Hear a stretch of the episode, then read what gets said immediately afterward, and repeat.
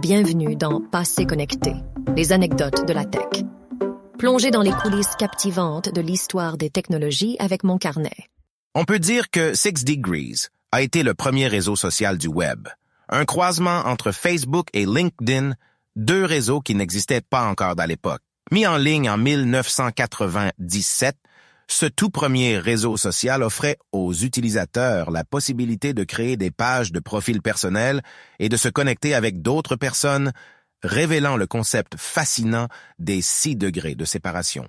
Ce concept unique a permis aux utilisateurs de dévoiler les liens cachés entre leurs connaissances et de découvrir comment leurs cercles sociaux étaient imbriqués. Avec plus de 3,5 millions d'utilisateurs à son apogée, Sick Degrees peut sembler peu important dans le monde d'aujourd'hui, mais si l'on considère qu'il n'y avait que 147 millions d'utilisateurs d'Internet à l'époque, il s'agissait d'une réussite incroyable.